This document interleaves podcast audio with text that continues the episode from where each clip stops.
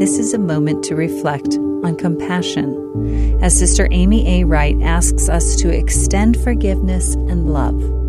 While the Savior was teaching in the temple, a woman was brought to him by the scribes and Pharisees. We do not know her full story, just that she was taken in adultery. Christ's response to this precious daughter of God was, Neither do I condemn thee. Go and sin no more. Another way to say, go and sin no more, could be, go forth and change.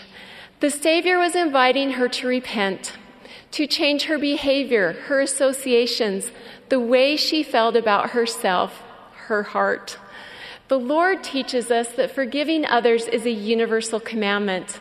I, the Lord, will forgive whom I will forgive, but of you it is required to forgive all men. Extending forgiveness and love can take tremendous courage and humility. It can also take time.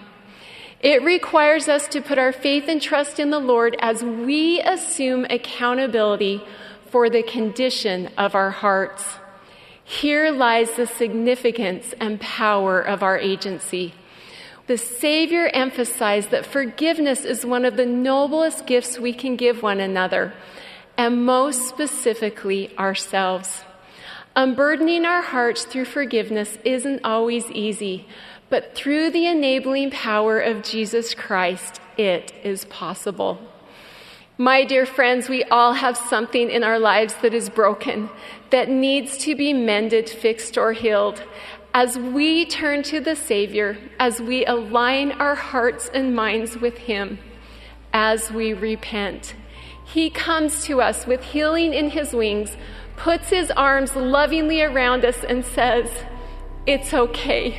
You are only five, or 16, 23, 48, 64, 91. We can fix this together.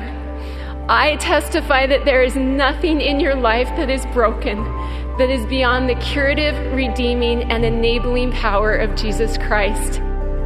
That was an excerpt from Sister Amy A. Wright's talk, Christ Heals That Which Is Broken. This is a moment to reflect.